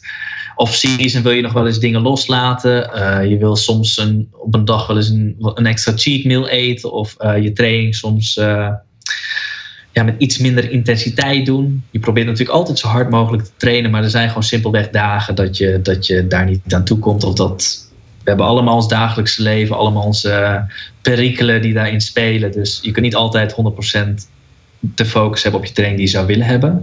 Maar wanneer je in een wedstrijdprep zit, dat is voor mij, dan gaat de knop om. En dan moet je daar echt, uh, de eerste week moet je daar aan wennen. Als je alles moet preppen, alles doe je uh, alle data verzamel je, je gaat uh, systematisch te werk. Dat is een knop die je moet omzetten, wat in het begin best lastig is. Maar als je er eenmaal in zit, dan je komt in die flow, dan, dan voelt dat ontzettend goed. En een andere struggle point is nou, echt wel wanneer je de, de zes weken uit hit. Dus dat je, uh, dat je denkt van nou, ik ga nu naar de gym, want dan zijn er geen mensen. Je wil simpelweg niet meer uh, contact hebben met mensen. Omdat je gewoon zo moe bent, zo geïrriteerd, omdat je zo weinig mag eten. Je bent letterlijk in survival mode. Dus je bent niet de meest prettige jongen uh, om een conversatie mee te voeren. En alles kost tijd. Dus uh, de, en de, het kleine beetje energie wat je hebt als je in de gym bent, wil je stoppen in je training. En je wil niet praten met iemand over hoe leuk zijn weekend was. Daar heb je gewoon simpelweg geen tijd en energie voor. Dus dat is een uh, punt wat, wat het soms moeilijk maakt om het te combineren met sociaal leven. We, moeten natuurlijk allemaal ons werk doen. En op een gegeven moment dan, ja, dan, sta, dan sta je gewoon te trillen op je benen. Omdat je gewoon zo laag in je calorieën zit. Uh, en dan is het heel moeilijk om ook ja, je, je, brein bij sommige vraagstukken te houden. Je moet soms wel kunnen nadenken. Je moet nog steeds uh, mensen coachen. Je moet nog steeds uh, werkzaamheden verrichten. En idealiter zit je gewoon thuis de hele dag op de bank en doe je niks. En wacht je tot je mag trainen. Maar dat is niet hoe het leven in elkaar zit. Ja. Dus uh, ik kan me nog heel goed herinneren dat ik in de Albert Heijn was. En dat ik ontzettend honger had na een lange dag. En dat ik alles ging afrekenen. En dat op het laatste moment dat ik op betalen wilde klikken dat hij niet verder wilde en dat er een controle plaatsvond. En vervolgens wist uh, de mevrouw van de Albert Heijn het verkeerde artikel te scannen. Waardoor er ineens een totale controle moest worden uitgevoerd. Uh -huh. nou, en ik ben een ontzettend rustige jongen, maar op dat moment uh, sloegen bijna de stoppen door. En dacht ik van laat me gewoon naar huis gaan. Uh, ik laat deze shit hier en ik, ik wilde bijna de verpakkingen openscheuren en eten. Want dan merk je echt dat je, dat je in een survival mode bent. Dat je heel weinig kan hebben en gewoon eten tot je wil nemen. En dat zijn wel echt momenten waarop je soms tegen andere mensen even moet zeggen van oké, okay, nou dit en dit is het geval. Dus ik kan wat geïrriteerder zijn, ik kan wat kort van stof zijn, maar het is niet persoonlijk, het is gewoon de fase waar ik nu in zit. Ja, dat is toch heel raar, vind ik. Vind het, ik blijf het een heel raar fenomeen vinden dat, uh, uh, nou ja, gewoon als je, als je als bodybuilder op het podium staat, dan, dan, dan laat je zien een ideale fysiek, zeg maar. Dat is wat je toont. Maar dat het ja. eigenlijk in het echt, wat het geval is, dat je gewoon helemaal uitgehongerd, zo vet oh, ligt in je hoofd, echt crazy. Dat, is, dat, is, dat, is, dat is toch een best wel een rare discrepantie, zeg maar. Ja, nee, klopt inderdaad. Uh, je, je lichaam ziet er, nou moet ik zeggen, echt kon, kon, om een wedstrijdshape is niet meer gezond. Maar inderdaad, wat je zegt, het ziet eruit als een, een perfect lichaam, uh, zichtbare blokken, aderen overal. Je zou denken dat zo'n lichaam optimaal functioneert. Ja. Maar goed, om in zo'n staat te komen moet je dus echt wekenlang letterlijk uithongeren. Dat is wat je doet. Je probeert zoveel mogelijk spiermassa vast te houden, maar probeert wel op een gecontroleerde manier zo'n steeds je calorieinname omlaag te brengen, omlaag te brengen, omlaag te brengen. Waardoor je dus steeds meer vet gaat verliezen. Waardoor je dus uiteindelijk geen reserves op 3, meer hebt. terechtkomt. En dat is gewoon geen gezonde situatie voor je lichaam. En dat is ook niet een situatie waarin je lang wil blijven. Dus wat er ook gebeurt na zo'n wedstrijd, is dat je nog wel enigszins gecontroleerd probeert je calorieën omhoog te voeren. Maar ik moet zeggen dat dat voor mij persoonlijk, uh, 9 van de 10 keer ben ik. Uh, ik heb het een keer gepresteerd om een week later 11 kilo zwaarder te zijn. Wow. De, de, de verzade, je bent zo onverzadigbaar, het is echt verschrikkelijk. Uh, maar goed.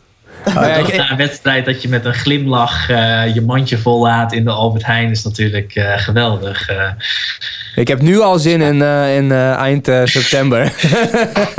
Ja, precies. je, kan, je kan de wedstrijd prep ook gewoon overslaan en dat je alleen... Uh, alleen gelijk, gelijk begint te vreten, zeg maar. Yay. maar hoe werkt het nou precies? Hè? Venom heeft het me wel eens uitgelegd. Maar het is wel... Ik heb bijvoorbeeld... Je hebt, je hebt mij nu een refeed gegeven. Ik zit al super lang op... Uh, nou, tussen de 1300 en de 1400 of 1500 kilocalorieën. Dus ook voor mij heel weinig. Voor jou... Jij, als, jij, als jij het over weinig hebt, hebben we over 3000.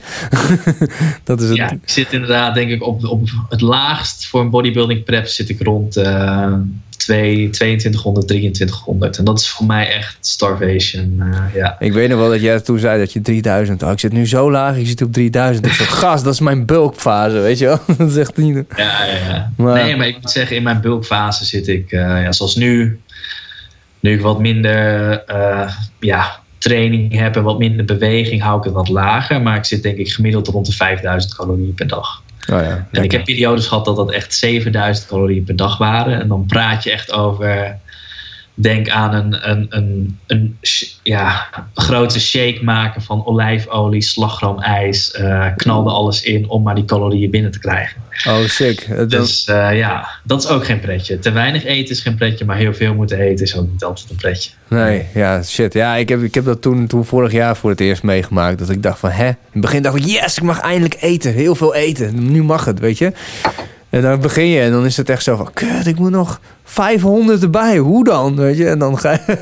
Ja, je heel goed inderdaad zorgen dat je dus om de zoveel uur iets consumeert. Dan zit je aan het einde van de dag met... Ja, fuck, ik moet nog 2000 calorieën. En dan moet je gekke dingen gaan doen om dat binnen te krijgen, inderdaad. Ja, ik weet nog, op een gegeven moment zat ik echt op uh, anderhalve kilo ribeye. En dan nog uh, een zo'n bak met uh, Griekse yoghurt of zo. Weet je wel? Dat je dat.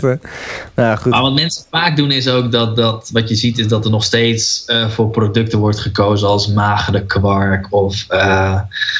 alles zo lean mogelijk, zo min mogelijk vet. Maar ik heb zoiets van, nou, als je, als je aan het bulken bent, knal er een liter volle melk in eet, consumeer een bak volle kwark. Eet je eieren met dooier. Eet inderdaad zoveel mogelijk volle vleesproducten. Gewoon alles. En ja, dan kom je, al, dan kom je heel makkelijk op 3.000, 4.000 calorieën. Voor veel mensen lijkt het onmogelijk. Maar als je elke dag brood met kipfilet eet en een bakje magere kwark, ja, dan, dan wordt het heel lastig inderdaad. Ja. En hoe doe je dat met je studie dan? Als jij dan gewoon aan het studeren bent en je moet al die shit... Ben, kom je dan uh, in de UB aan met allemaal... Uh, met een rugzak vol met Tupperware? Of, uh? nou, ik moet zeggen dat in mijn studentenperiode... dat ik meer op zoek was naar kilo's op mijn bench dan naar European credits bij de Hans Hogeschool. Maar, dus, maar goed, ik heb mijn tijden in de bibliotheek ook wel gekend inderdaad. En inderdaad, wat je dan doet is simpelweg een uh, Tupperware bakje meenemen met eten. Maar goed, ik was ook wel iemand die gewoon een zakje cashewnoten bij me had. Een, een bak volle melk. Uh, het moet ook gewoon easy zijn. Ik, ik heb geen zin om, om vier, vijf maaltijden te kouwen. Dus ik maak het mezelf ook niet. Uh, ik leg mezelf geen restricties op van nou, ik moet uh, elke dag zes maaltijden kip en rijst eten, want dat werkt gewoon niet. Ja, ja. Ja precies. Er zijn, er zijn simpelweg geen superieure voedingsmiddelen. Ja, ik, vind het wel, ik vond het wel. Ik heb heel lang getijboxd en ik moest je natuurlijk ook altijd gewoon op gewicht zijn. En dat was al, onze trainer liet ons ook wel redelijk veel uh, aan, de, aan de lichte kant zijn. Want ja, dan, uh, hoe lichter je bent, hoe, hoe uh, minder hard je valt, zei hij ook altijd. Alright, dat is, daar heeft hij een punt inderdaad. Ja, dus op een gegeven moment zat ik echt op 68 kilo. En ja, jij, jij weet mijn gewicht nu, dus ik, ik, ik vocht op 68 kilo. Ja. ja, en ik dacht van, hé, ik, ik train zoveel conditie. Hoe kan het dat ik, uh, dat, ik, uh, dat ik zo slap ben? Maar ja, nu weet ik dat. Gewoon zero muscle. ja, nou ja, kijk, en jij bent ook wel iemand die, uh, nou net wat je zegt, die zit op 1500 calorieën. Dat is natuurlijk best wel weinig.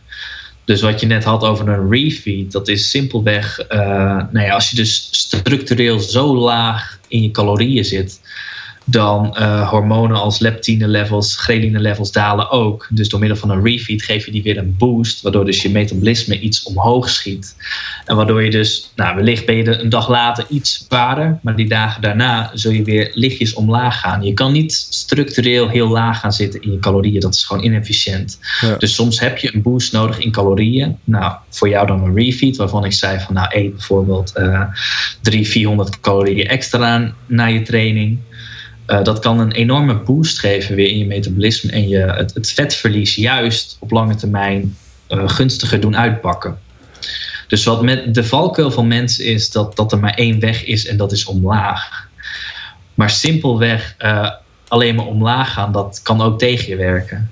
Ja. Dus wat ik nu bij jou heb gedaan, soms juist omhoog in je calorieën, dat zet ook weer andere processen in werking, wat jou uiteindelijk het vetverlies van jou zal doen versnellen. Ja, ik was heel blij. Ik mocht uh, iedereen, jongen. Ik, ik ging op een gegeven moment maar twee keer, nee, drie keer in de week gewoon uh, naar de schijten, zeg maar. En nu, refeed, twee keer per dag. Weet je wel dat je metabolisme in één keer zoiets even wow. Nee, maar dat is wat je, wat je nu zult gaan meemaken. Is dat je inderdaad waarschijnlijk weer een. een je, je was enigszins op een plateau. Daarom heb ik ook gezegd van nou, eet even voor een paar dagen wat meer. En je zult waarschijnlijk nu zelf gaan ondervinden dat je weer omlaag gaat schieten. Ja. ik kan je wel weer van 1500 naar, naar 1400 brengen of naar 1300, maar waar houdt het op? Ja, Uiteindelijk moeten we ook een manier verzinnen waarop je nog. eh, want wat er ook gebeurt is als je te laag in je calorieën zit, dat eh, de efficiëntie met je workout ook gewoon lager wordt. Je herstelcapaciteit wordt lager, dus je kan eh, minder volume programmeren. Dat zijn allemaal factoren die je uiteindelijk tegen elkaar moet afwegen. Je kan iemand wel heel laag zetten in een caloriedoel. Maar als daar tegenover staat dat iemand slecht presteert met trainingen, weinig volume aan minder snel herstelt. Ja, die extra calorieën die je anders zou verbranden tijdens een workout, wanneer je die energie wel zou hebben, dat kun je enigszins recht trekken. Dus, dus voor mij is er wel een bepaalde level, iets als 1500, 1400, waarbij ik zoiets heb van ja, eigenlijk wil ik je niet lager zetten. Ja. Dan wil ik andere methoden gaan zoeken om jou dus eh, lager te brengen, maar niet omlaag in calorieën. Oh, chill. ja, ik ben benieuwd, maar we hebben gezegd eh, oktober als fictieve deadline. We gaan natuurlijk gewoon door tot het helemaal eh, het varkentje geschred is. Dus eh, dat, eh, ik ben benieuwd hoe het, eh, hoe het ik, gaat. ik heb de hele dag niet gepraat, dus eh, ik, eh, ik praat niet heel veel. Nee man, no worries. Sowieso niet. en ehm, ja, oh ja, ik vroeg wat, wat ik me, ik heb even wat rondgevraagd aan mensen of ze nog vragen voor jou hadden. Hebben wij, hebben wij trouwens lui in de comments of niet? Eh, nou, Davy Balwand, die, eh, die gaf je hartjes. Dat was het wel, helaas. Alright. Ah, dat is jouw vriendin. Dus, ik geef een hartje terug eh, bij deze. Ik had wat rondgevraagd voordat ik eh, eh, hierin stapte in deze podcast. En eh, een van de vragen was, eh, die ik kreeg van, eh, van mensen van vragen eh, met welke spiergroep die de meeste moeite had en hem de meeste werken heeft gekost. Ja, ehm, ik denk toch wel. Ja, ehm, ik denk toch mijn biceps. Ik denk dat ik, eh, ondanks dat. Ik trainde mijn biceps altijd heel zwaar. Maar ik voelde mijn biceps nooit. eh, nou ja, om wat we in het begin van de podcast hadden. Ik had gewoon geen goede mind-muscle connectie met mijn biceps. Dus ik trainde ze relatief zwaar en eh, ze groeiden niet. Dus eigenlijk, ik had, een, ik had een gigantische rug en hele wijde schouders. Maar mijn armen waren altijd best wel skinny.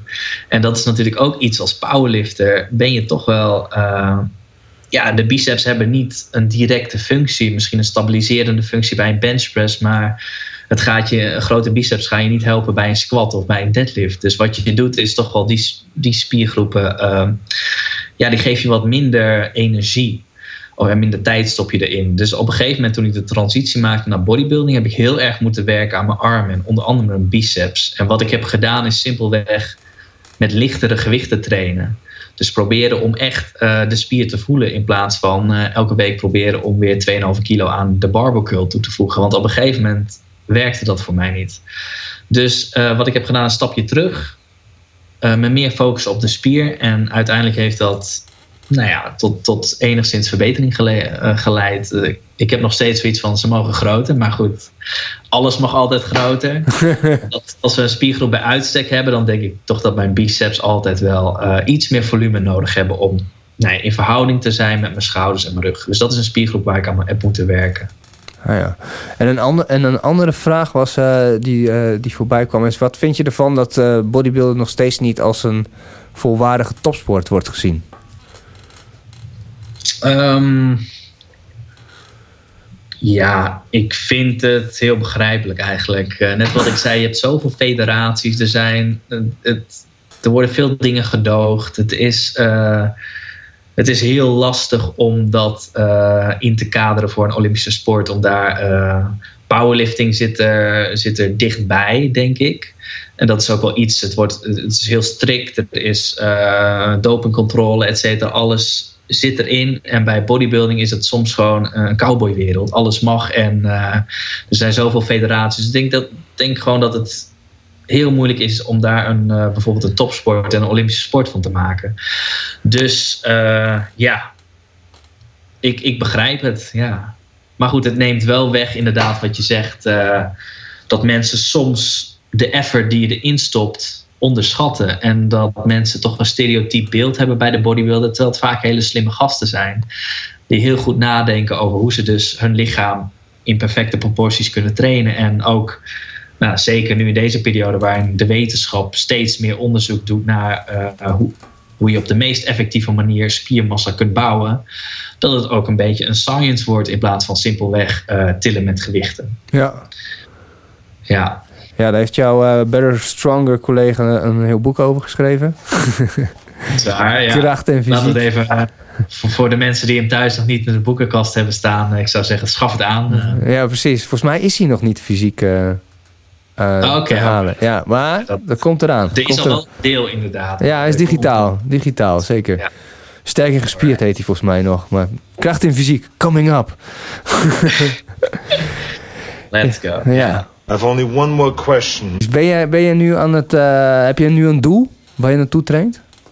Ja, dat is iets waar ik nu mee zit. Ik heb niet een concreet doel. En eh, in het verlengde daarmee vind ik het ook soms lastig om mij te motiveren tijdens mijn trainingssessies.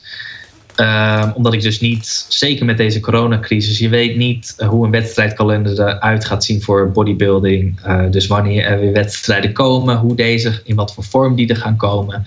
Dus momenteel, ik zou heel graag willen zeggen dat ik eind dit jaar op het podium sta. Of wellicht, wellicht in het begin van volgend jaar. Maar ik heb er simpelweg nog niet, eh, geen duidelijk beeld over. En een andere factor die meespeelt is ook dat de sportscholen gesloten zijn. Waardoor ik in mijn beleving, ik kom met home workouts ver. Maar om een fysiek neer te zetten zoals ik dat graag zie, heb ik meer equipment nodig. Heb ik eh, apparatuur van de sportschool nodig. En wil ik sowieso een twintigtal weken goed kunnen trainen voordat ik een podium zou, eh, ja, zou bewandelen. Dus dat is een beetje de drempel die ik heb. Enerzijds, enerzijds dus, ik weet niet wanneer er wedstrijden komen. En anderzijds, de gym is dicht, dus mijn training is te inefficiënt voor mezelf om te zeggen van nou, ik ben er klaar voor om op een podium te staan. Nou ja. Ja, maar, ja, maar 1 juli gaan ze weer open, toch? Ja, mogelijkerwijs. Het is nog wel eh, onder voorwaarden natuurlijk. En ja.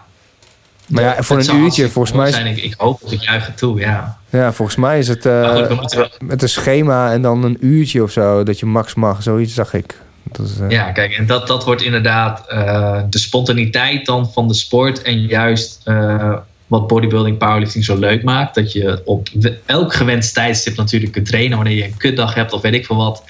Wordt nu gelimiteerd doordat je eh, van tevoren een uurtje moet gaan reserveren. En dat is natuurlijk heel jammer. Maar goed, begrijpelijk met deze crisis. Maar ja, als ik twee uur per week mag reserveren, dan kan ik niet trainen zoals ik zou willen trainen. Dus dat is inderdaad ook een dingetje.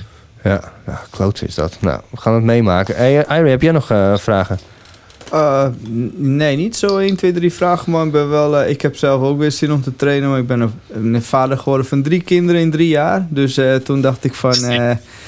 ja, het is de tijd echt, je wil gewoon gaan slapen. Je hebt echt geen tijd meer om te trainen. En dat merk ik ook aan mijn lichaam en alles, weet je wel. Dus ik was net voor corona weer een beetje aan het trainen begonnen. Ook basketballen en vechtsport. En ik wil graag weer naar de sportschool. Maar als ik jullie zo hoor, denk ik van... hell ja, maar ik moet gewoon weer terug. Dus eh, ja, Ja. ik heb geen vraag, maar je hebt me- ik ben wel gemotiveerd. Dus bedankt daarvoor sowieso, man. Moeten we binnenkort maar even samen met Theodor even een trainingssessie doen. Ja, leuk. Ja, lijkt me wel Ja. cool. Ja. Weet je wat wij doen? Uh, Irie die, eh, die, leert maar, die leert maar nu basketballen. Zodat we een beetje, een beetje hittraining kunnen doen op het veldje. Kijk eens aan. Ja. Helaas heb, ik mijn, helaas heb ik mijn lengte niet mee om een goede basketbal Nou ja, je zou, je zou hem eens moeten zien. Hey, ik ben 1,69 man. Ik kan gewoon Ah, basketballen. Nee, je moet je daar Dat echt niet... eh, moet- ja, de men, dat is toch... Ja, ik wil er niet heel diep op ingaan. Maar mensen denken ook altijd van... Ja, maar basketbal moet je lang zijn. Maar je hebt allemaal verschillende eh, plekken op het basketbalveld. Ja, ja, je hoeft ja. niet altijd onder de basket te staan. Dus... eh Nee, dat hey, geen, dat hey, geen excuses, hè. Dat moet jij toch weten, hè. dus, eh, Ik denk juist, je, je moet nog beter je best doen inderdaad als je Precies. leider bent. En dat je daar... Ja, absoluut. Ja, maar deze boy was bijna semi-pro. Dus eh, nou ja, dat viel ook wel mee. Maar ik ging er wel voor vroeger, weet je. Ja, ja. Nee, we krijgen nu de cowboy verhalen van eh, Theodor eh, te horen. ja, ja, ja. ja, Irie, joh. Ja, mooi hè, die Theo. Hij vindt iedereen om zich heen een dikke baas. Dat is ook wel mooi aan hem, weet je. Ja, Ja, dat zeg ik dan, dat zeg ik dan, want dan rubt het op mij af, weet Ja, je wel. Karma, hè, ja. Ja, kan maar inderdaad. Ja, nee, ik vond het echt eh, tof, man. Ik bedoel, we, we, we praten veel in de gym en het is, eh, het is cool. Maar ik dacht van ja, weet je, het is eh, goed dat mensen zien wie, wie er achter, achter de face zit. En wie Achter daar... jouw dikke kunst zit, bedoel je, wie Ja. daar verantwoordelijk voor is. Ja, ja, ja, precies. ja, ja, ja. Precies. Dus, ehm, nou, over... ehm, we, zien elkaar, we, we zien elkaar snel en... ja, thanks. Ja, wij- Komt goed. Het was gezellig, jongens. Ik zou zeggen, fijne avond. En eh, ik hoop Dubbel, van dubbel, eh, dubbel eh, bicep. go. Yeah. Hoppa, lekker dan. Is- Oh, ik- heb trouwens nog een vraag. Ho, ho, ho, ho, ho, ho. Want jij- Jij bent toen naar IJsland gegaan, naar die hele bekende gym, Thor's Gym. Ja, waarom, is dat, waarom is die zo bekend? Eh, ik moet zeggen, ja, waarom de gym zo bekend is, simpelweg omdat de sterkste man van de wereld daar traint. Het is zijn gym, dus dat maakt de gym zo speciaal. Maar ik moet zeggen, als je in de gym zelf bent, het is niet een, een, er zijn veel betere gyms op de wereld dan Thor's Power Gym. Maar gewoon puur de nostalgie dat, dat daar de sterkste man van de wereld eh, met dat equipment heeft getraind. Ja, dan wil je zo'n stang gewoon even vasthouden natuurlijk. Dus dat is meer een beetje het, kinder, het kind in mij wat dan loskomt. En het is gewoon, ja, als je dan toch in IJsland bent, eh, ik zou zeggen, ga lekker eh, naar de hoofdstad, ga naar Thor's Power Gym. En ze geven je gewoon een rondleiding, dus super tof. Want daar is ook die, die dumbbell, toch? Die, hoeveel, 80 kilo dumbbell? Je hebt verschillende, klopt. Je hebt een, eh, het is niet zomaar een dumbbell. Aan een dumbbell denk je natuurlijk aan eh, een reguliere sportschool dumbbell, maar dat heeft een best wel een, dun, een dunne grip, een dunne handle. Maar de, de dumbbell in Thor's Power Gym is dus ontzettend dik, waardoor je hem heel moeilijk kunt vasthouden. Dus er is een challenge inderdaad, als je de dumbbell eh, op kunt tillen, dan krijg je een gratis t-shirt. En de Oh. dumbbell weegt eh 80 kilo volgens mij. Maar moet je hem dan, moet je hem dan curlen of moet je hem gewoon alleen maar van de grond krijgen? Curlen, dat is, eh, dat is geen optie. Ja, misschien, eh, ik durf niet te zeggen of iemand dat, dat kan, maar nee, om hem gewoon van de grond te krijgen zonder dat hij uit je hand rolt, is al een prestatie op zich. Ah ja, dus jij hebt dat t-shirt. Wat zeg je? Jij hebt dat t-shirt. Ik heb dat t-shirt, ja. Op, dus eh, ja, maar goed, ik, ik ben een beetje gemat. Ik, eh, ik kreeg de dumbbell eh, tot heuphoogte, maar toen gleed hij een klein beetje uit mijn handen. Maar goed, de vader van Thor zei van, you'll get a free t-shirt. En ik, ik zei van, nou, thank you.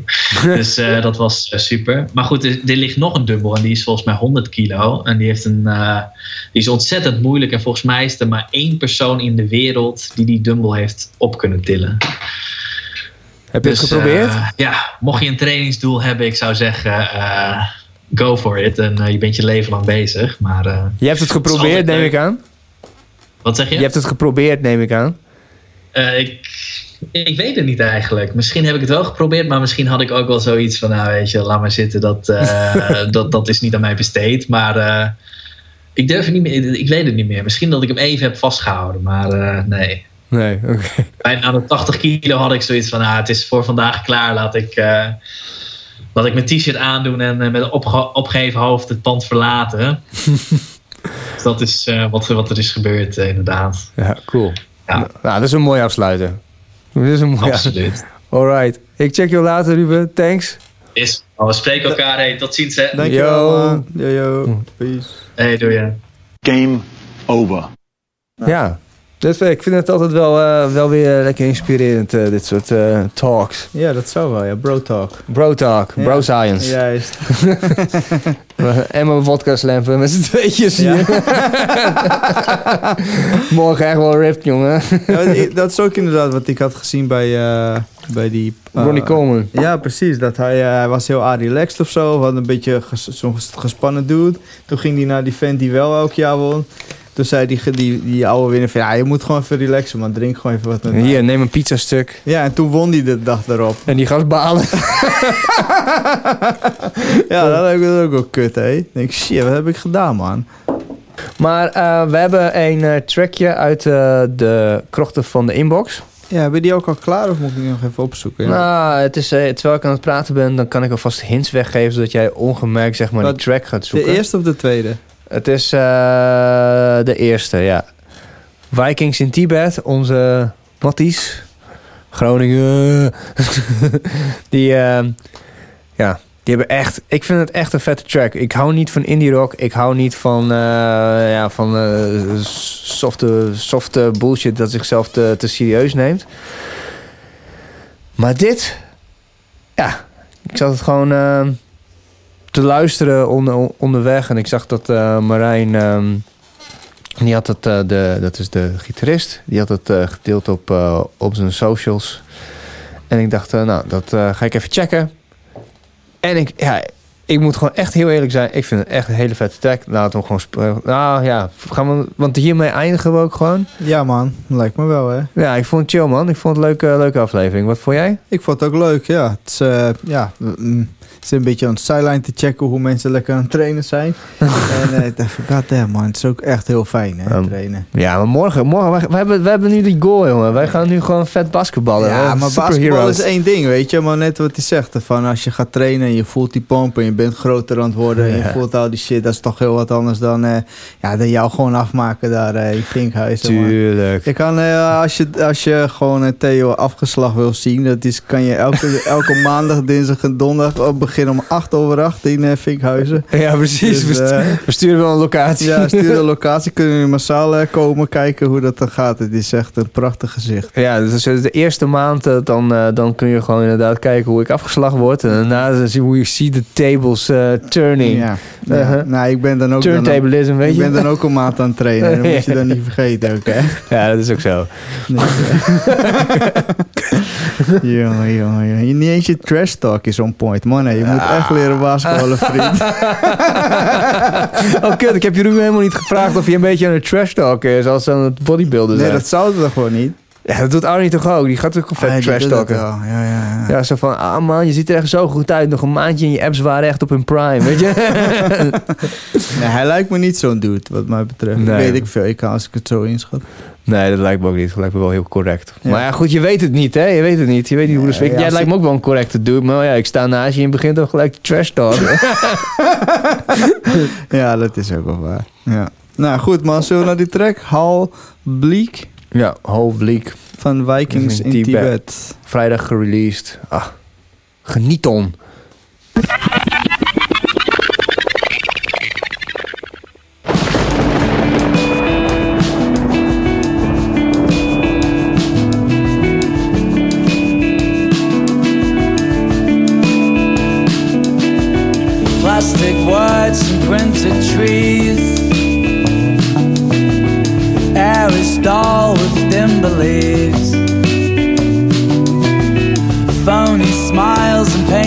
Cheeks. Dreams are far, we house sleep. We all bleed for nature's best. The truth as we quarrel. We all dress ourselves in fur. We all turn too late.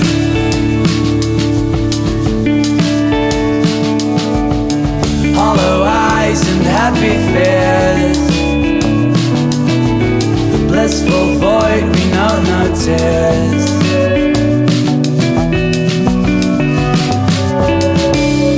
hungry flies and hasty lives. Love's on hold for gold we strive. We all feed on bluish milk.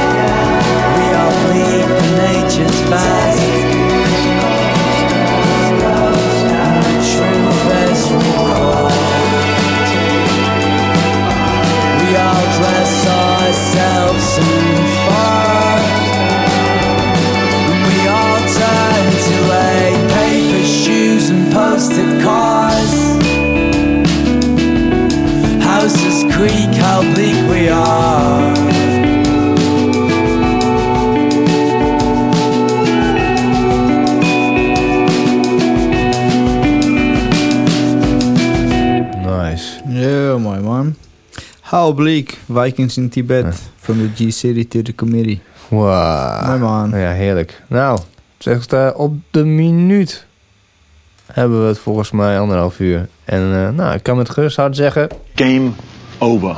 Hallo. Tot later. Oh ja, volgende week... Harmer Ridderbos. Van Town of Saints en Electropoesie. Lekker man. Ja, zin Ah, aan. dat zijn die gekke lui. Dat zijn die gekke lui, ja.